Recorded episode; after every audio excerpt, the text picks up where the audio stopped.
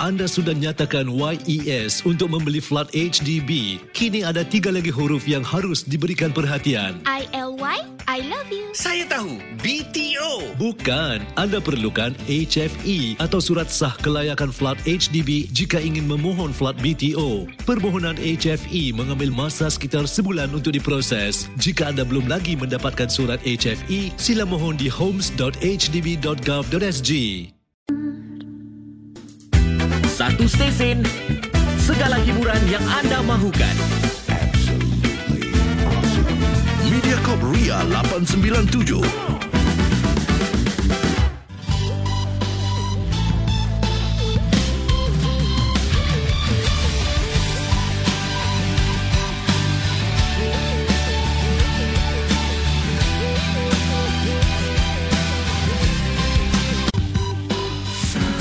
Mediacorp Ria 897.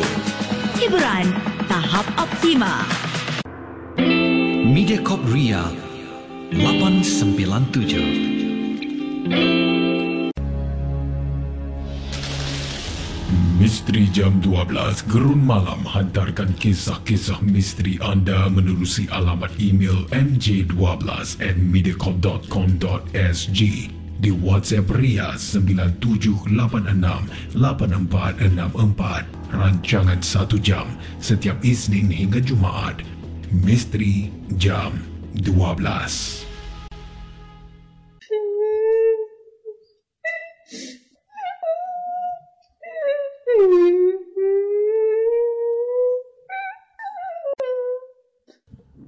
Sebelum saya mula dengan episod malam ini, saya nak cakap sikit.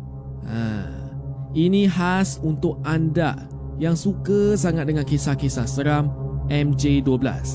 Bersiap sedia untuk alami satu pengalaman yang menggerutkan pada 20 Januari 2024 ini dalam Misteri Jam 12 Gerun Malam.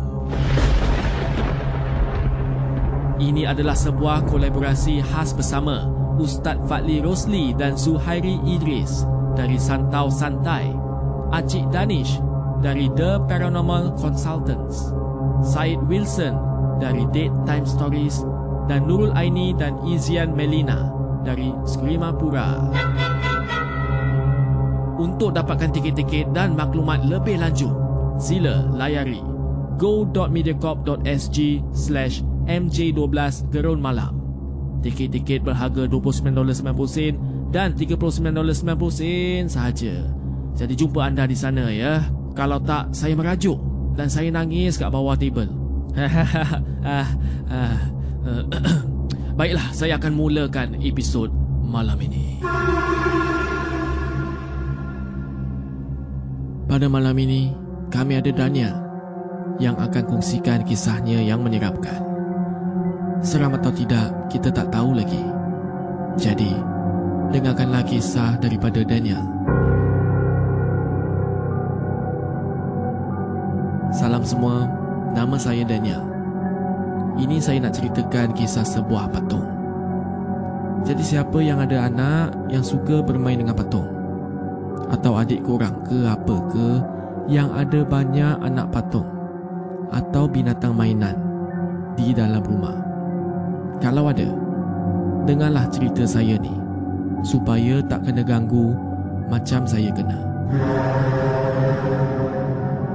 Dia bermula pada suatu malam ni dalam pukul 2 pagi. Tekak saya ni bukan main punya haus lagi. Jadi saya pun pergi ke dapur. Dan masa saya nak teguk air tu, saya terdengar bunyi macam ada orang hempaskan benda di atas sofa daerah ruang tamu. Terus saya terbantut untuk minum. Saya letak gelas saya dan saya pergi jenguk kat ruang tamu. Ruang tamu saya gelap. Nak buka lampu ruang tamu pun macam malas. Suisnya di sebelah depan. Jadi harapkan remang cahaya dari lampu dapur sajalah. Nampak tak ada sesiapa pun kat ruang tamu saya. Jadi, saya pun ke dapur semula untuk sambung minum air. Masa saya teguk air saya, tiba-tiba saya terdengar ada suara budak kecil sedang ketawa di ruang tamu. Sufi, Sufi. Saya panggil nama anak saya sambil melangkah ke ruang tamu. Saya memang tak nampak ada sesiapa pun kat sana. Tapi kali ini, saya tak mudah puas hati. Manalah tahu anak saya ni main sembunyi-sembunyi ke apa ke. Jadi saya jalan orientasi ruang tamu yang gelap tu untuk ke suis lampu. Bila saya hidupkan lampu, cahaya menerangi ruang tamu saya. Silau. Jadi saya kerutkan dahi saya dan sepetkan mata saya. Dalam terkebil-kebil tu, saya periksa lah belakang sofa, sebelah kabinet TV, belakang langsir. Wish. Berhenti jantung saya ni. Bila saya nampak apa yang ada kat belakang langsir saya. Boleh pula ada anak saya punya mainan ular duduk kat belakang langsir. Dahlah saya ni fobia dengan ular. Berderau sekejap darah saya. Ish, buat terkejut je lah. Ni mesti kerja anak saya ni tau. Dalam hati saya berkata, anak saya umur 3 tahun je pada masa tu. Geram punya pasal, saya sepak ular plastik tu sampai terpelanting kat tepi kabinet TV. Selepas tu saya sambil tinjau-tinjau lagi. Memang tak ada apa-apa yang curigakan. Jadi saya tutup semula lampu ruang tamu dan saya jalan untuk ke bilik. Bila saya naik tangga untuk ke bilik tu, saya dengar lagi ada suara budak sedang ketawa di ruang tamu saya. Sound effects. Bila saya toleh belakang dan nampak apa yang ada di bawah, jantung saya pada masa tu macam nak meletup. Kaki saya lemah sangat tapi saya kuatkan juga semangat saya untuk naik ke atas. Saya masuk ke bilik saya.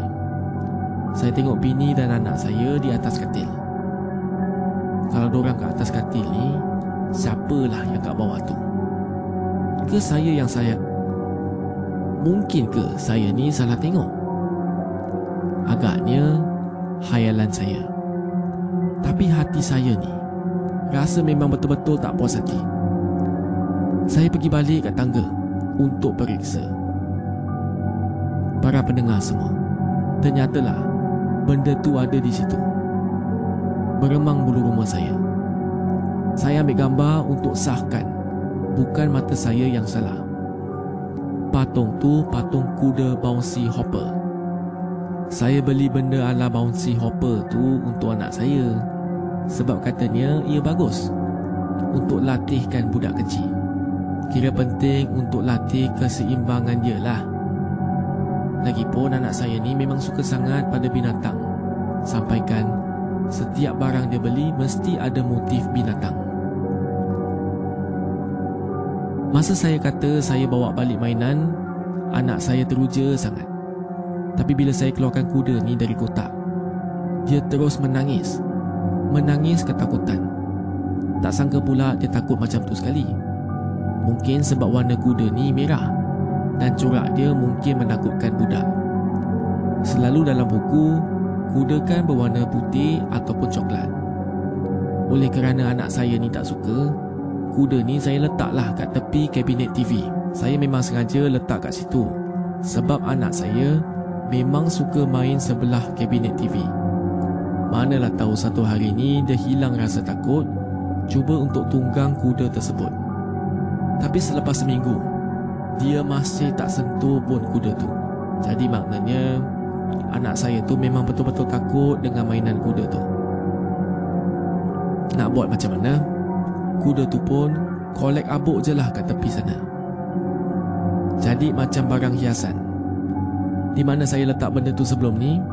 Kat situlah benda tu Selepas seminggu. Tidak berganjak langsung. Tapi kalau berganjak sendiri pun Seram juga. Para pendengar semua Itulah kisah Daniel Di bahagian yang pertama. Jangan ke mana-mana. Ikuti kisah Daniel di bahagian kedua Sebentar lagi Di Misteri Jam 12 Gerun Malam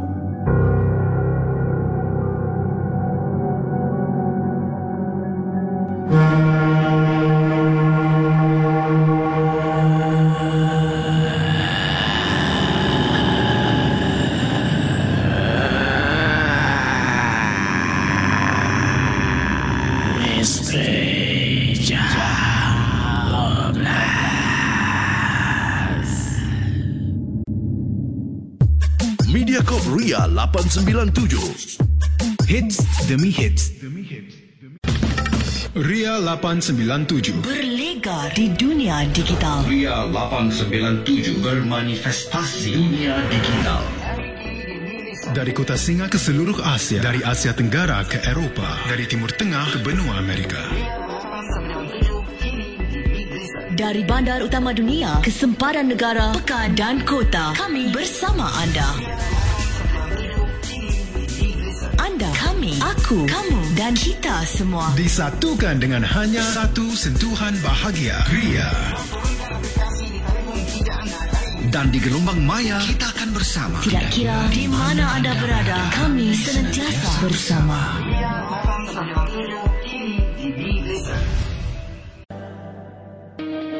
Mediacorp Ria 897 Bicara lokal, muzik internasional, info global.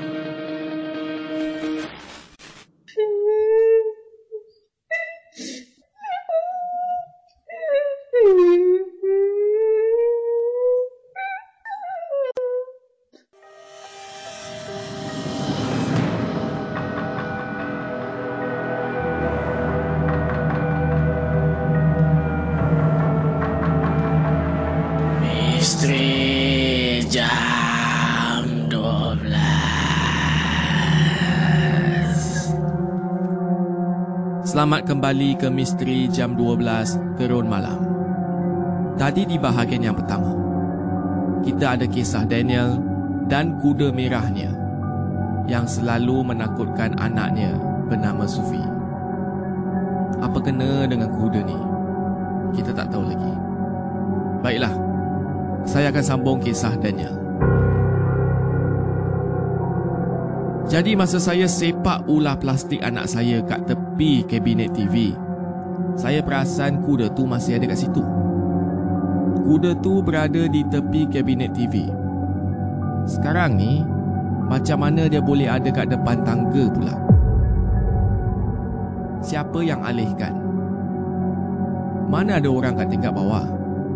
Saya seorang je. Lama juga saya fikir apa logiknya di sebalik benda tu.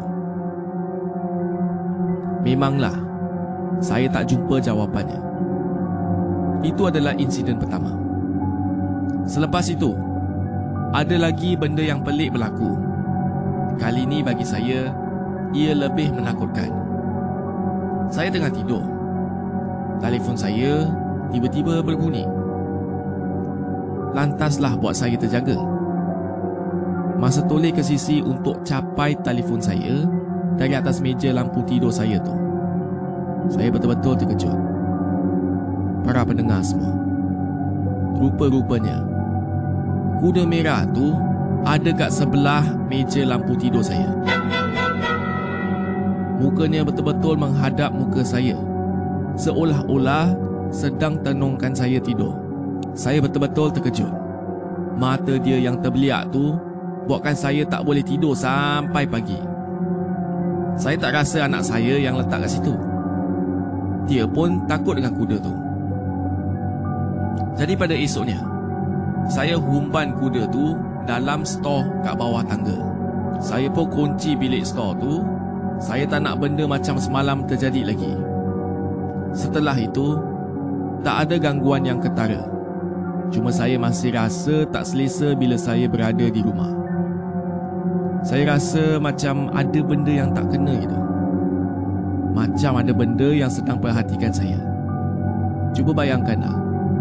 Saya ni rasa macam ada benda perhatikan saya di rumah saya sendiri. Saya tak boleh bagi tahu kat isteri saya. Sebab kalau isteri saya tahu, nanti dia pun takut pula. Pada suatu masa tu, saya ni nak keluarkan vacuum terletak di storeroom saya. Bila saya buka, alangkah terkejutnya. Kuda tu tak ada di depan pintu. Apa yang saya ingat, saya letak kuda tersebut betul-betul kat depan pintu store. Tapi bila saya buka nak ambil vacuum tu, kuda tu dah tak ada lagi. Kuda tu ada kat belakang store. Dalam store saya ni memang berselerak. Ada luggage, ada tangga, ada macam-macam benda yang saya tak gunakan. Kalau nak pergi belakang tu, saya harus keluarkan beberapa barang dulu.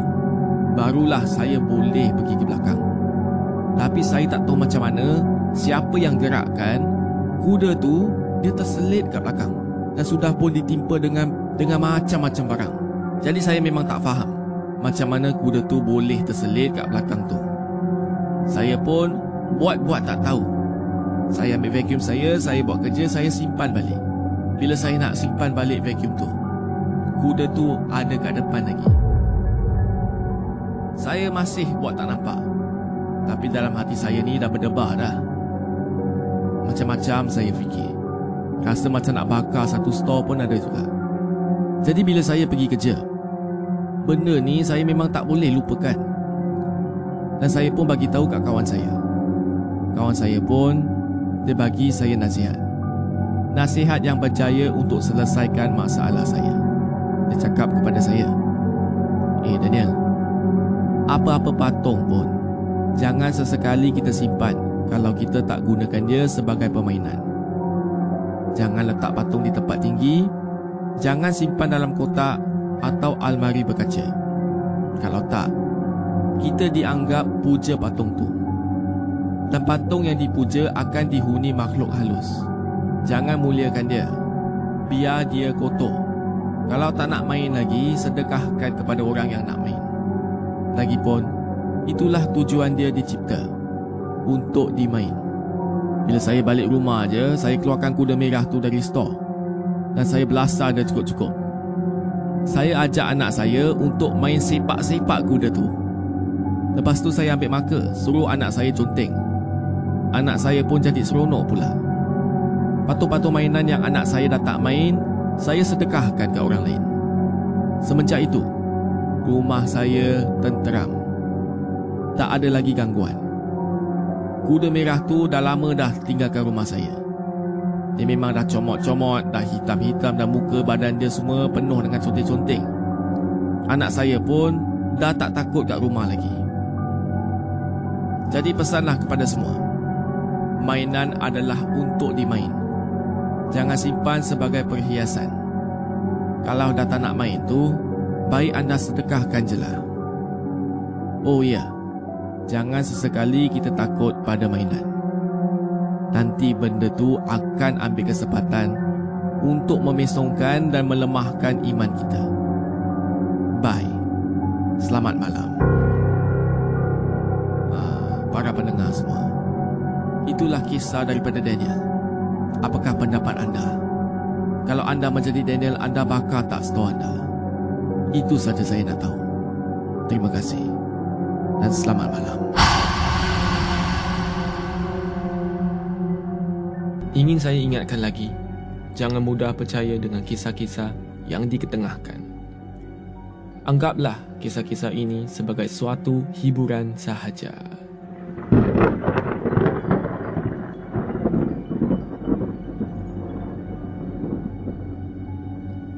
Kalau anda ingin hantarkan kisah atau pengalaman anda yang menyeramkan, sila hantar ke email mj12 at mediacorp.sg di WhatsApp Ria atau Instagram Ria897. Selamat malam kepada semua pendengar. Saya Hafiz Aziz dan akan saya jumpa anda lagi di Misteri Jam 12 Gerun Ria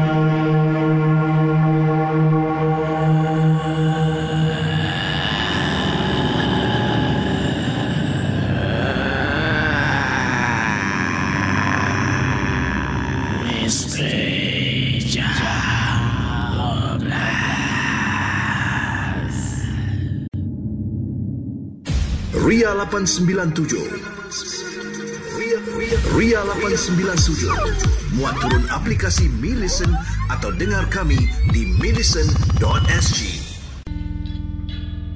Kami, kamu, anda, kita. Satu rasa. Ria.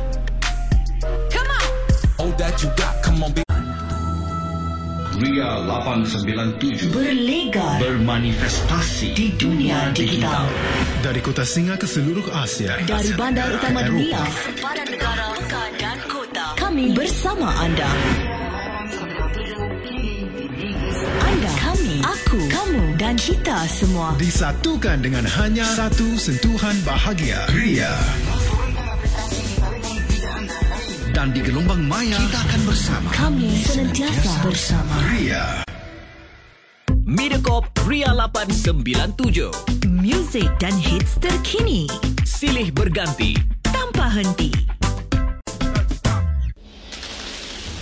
Misteri Jam 12 Gerun Malam hantarkan kisah-kisah misteri anda menerusi alamat email mj12 at mediacorp.com.sg di WhatsApp Ria 97868464 rancangan 1 jam setiap Isnin hingga Jumaat. Misteri Jam 12 Misteri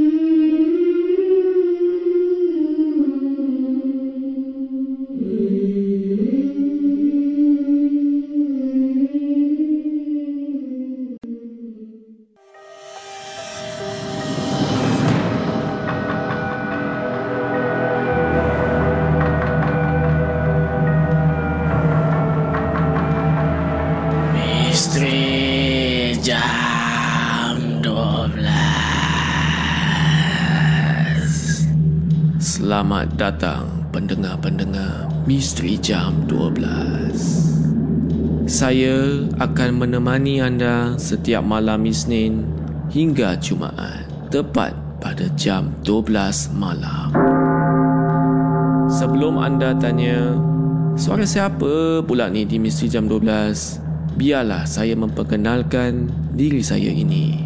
Nama saya Hafiz Aziz dan saya dari UXM.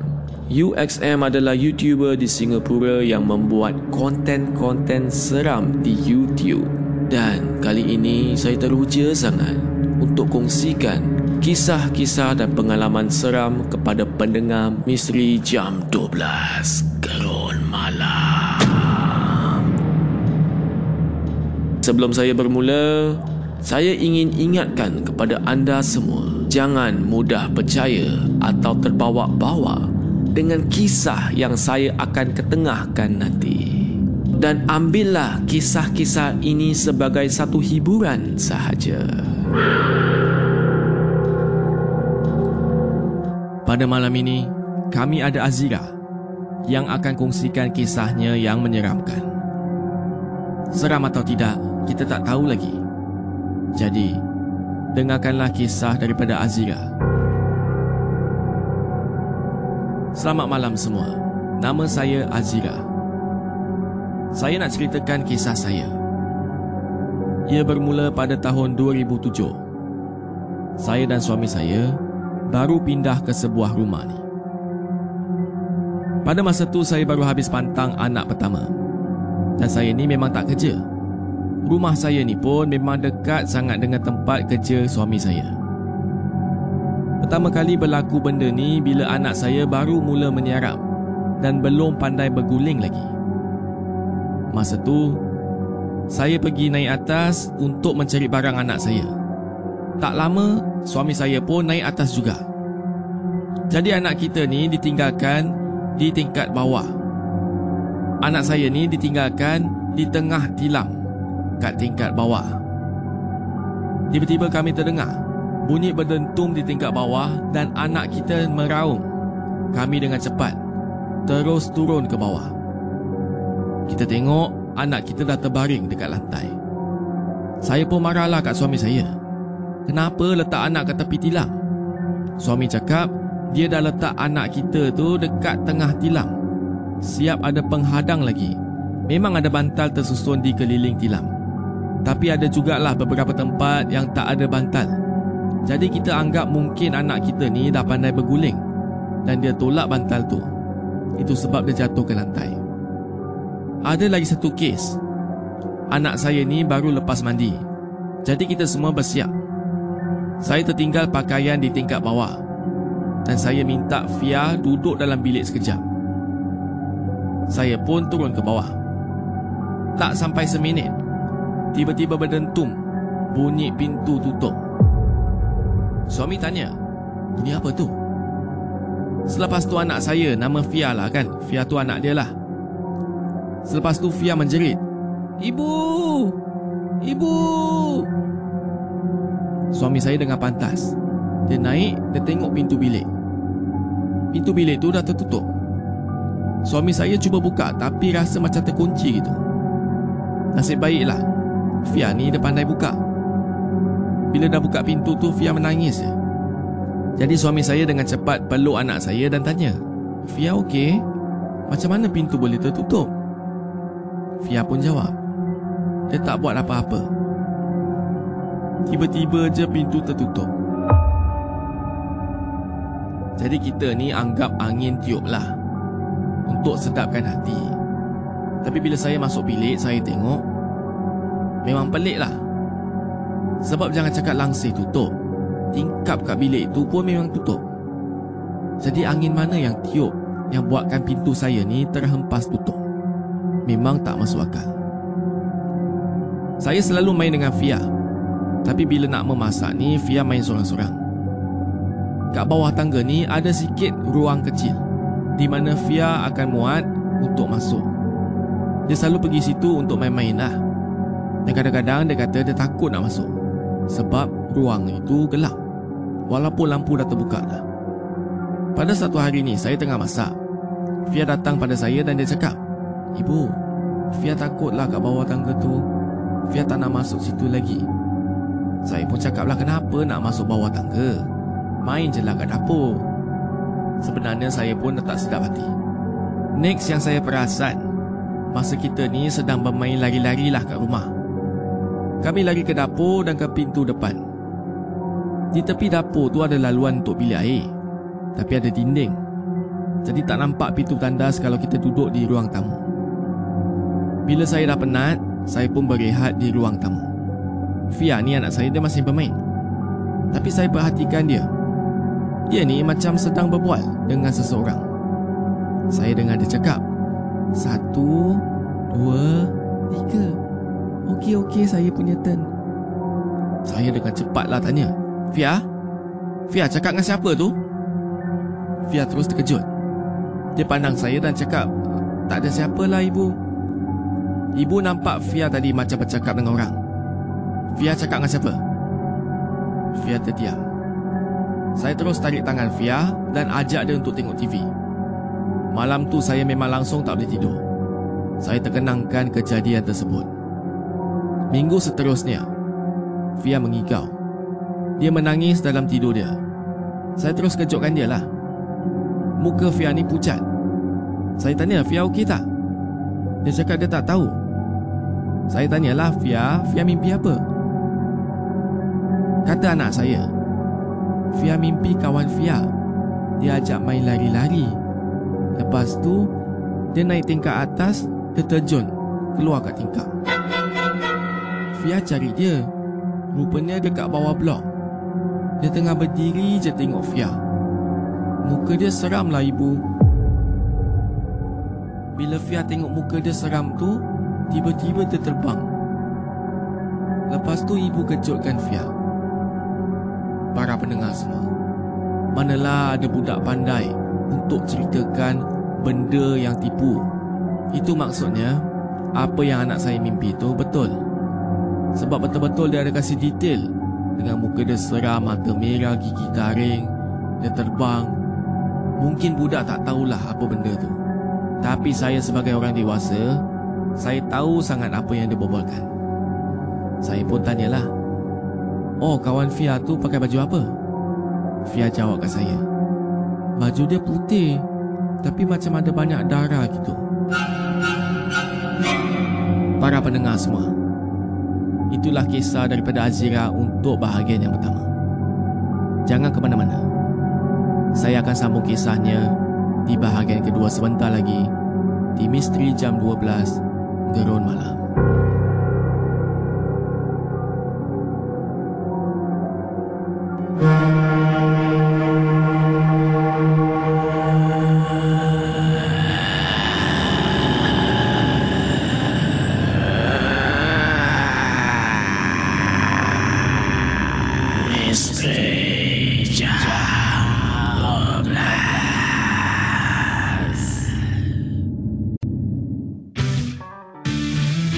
Lucu Bahagia anda Oh, well, that will be nice. You're listening to the sounds of Mediacorp Ria 897. Ria 897 Berlegar di dunia digital Ria 897 bermanifestasi dunia digital. Dari kota singa ke seluruh Asia Dari Asia Tenggara ke Eropah Dari Timur Tengah ke benua Amerika Dari bandar utama dunia ke sempadan negara, pekan dan kota Kami bersama anda. Anda, kami, aku, kamu dan kita semua. Disatukan dengan hanya satu sentuhan bahagia Ria. Dan di gelombang maya, kita akan bersama. Tidak kira di mana anda berada Kami senantiasa bersama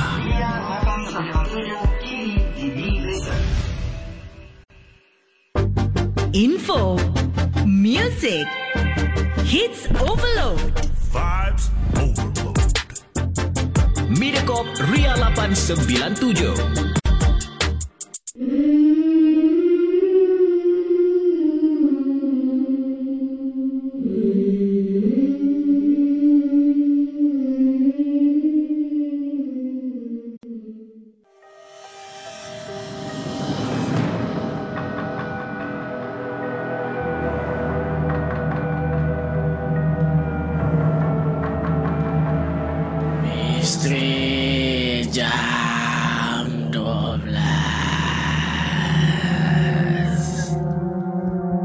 Selamat kembali ke Misteri Jam 12 Gerun Malam. Tadi di bahagian yang pertama Azirah telah kongsikan kisah anaknya Bernama Fia. Jadi anaknya daripada kecil lah. Mungkin kena ganggu. Sampai anak dia dah pandai bercakap. Dan pada satu masa ni Fia sedang tidur dan mengigau. Selepas Azira kejutkan dia Fia ceritakan kepada Azira Yang dia mimpi Yang dia dapat mimpi buruk Kawan dia tu sedang bermain dengan dia kat dalam rumah. Lepas tu dia terjun kat luar tingkap. Bila Fia ngintip tengok kat bawah. Benda tu Kawan Fia dia tengokkan kat Fia. Tapi kali ni Rupa dia sangat menyeramkan. Dia pakai baju putih Dan ada banyak darah. Selepas tu kawan dia tu Dia terbang ke atas. Itulah mimpi buruk yang Fia ceritakan kepada Azira Baiklah, saya akan sambung di bahagian kedua. Saya ni memang dah tak ada pilihan. Saya bincang dengan suami saya Dan kami setuju untuk jumpa adik ipar saya. Adik suami saya ni Dia seorang perawat. Dia boleh bercakap dengan benda tu. Saya dan suami bercadang nak jumpa dia dan ceritalah apa yang terjadi. Jadi dia buat kesimpulan yang kami ni dikacau. Ada sesuatu kat rumah tu. Fia yang paling teruklah kena kacau. Sebab sebenarnya Fia nampak makhluk tu. Bila benda tu dah berani menjelma dan bermain dengan orang, itu adalah petanda yang tak baik. Tapi nasib baiklah, akak dan abang datang jumpa saya dengan cepat. Jadi katanya boleh diselesaikan. Bila dia jumpa kami tu, dia duduk dan cakap dengan Fia. Adik ipar cakap yang dia nampak muka Fia ni macam tak ada cahaya. Adik ipar tanya kepada Fia, ada kawan kat rumah? Fia cakap ada. Berapa ramai? Satu orang je. Dia selalu suka main dengan Fia. Dia suka main sembunyi-sembunyi. Dan dia selalu suka teman Fia.